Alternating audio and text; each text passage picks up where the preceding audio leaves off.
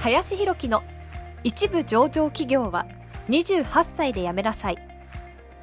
この番組では28歳で一部上場企業を辞め現在教育不動産事業を中心に2社の経営を行う林博樹がこれから起業独立フリーランスとして自由度の高い生き方を目指したいと考えている方向けに必要な知識マインドをお伝えしていきます。こんにちは林です、えー本日はですね北海道に2つ目のシェアハウスをというテーマで話をしていこうかなと思います。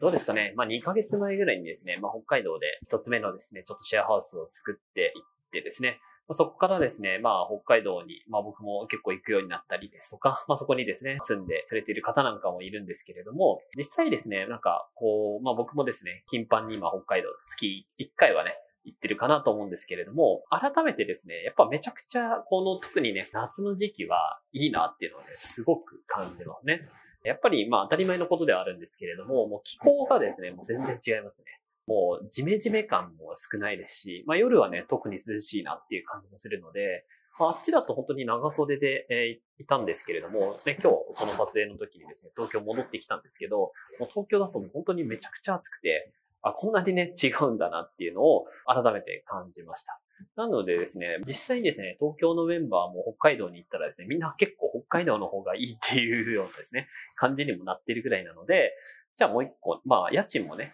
当然東京に比べたら、本当に下手したら、まあ半分以下ですよね。うん、っていう感じだったりもするので、これはですね、もう北海道にもう一個作っちゃおうということで、昨日ですね、まあもう一個目の、まあ、物件もですね、見て結構良かったので、借りようかなというふうに思ってですね、まあ今は二つ目を借りようかなと思っているというような感じですね。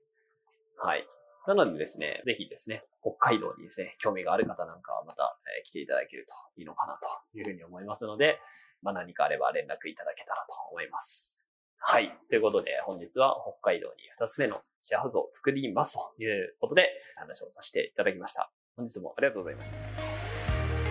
本日の番組はいかがでしたでしょうか？この番組では林博樹への質問を受け付けておりますご質問はツイッターにて林博樹とローマ字で検索していただきツイッターのダイレクトメッセージにてご質問いただけたらと思いますたくさんのご応募お待ちしております。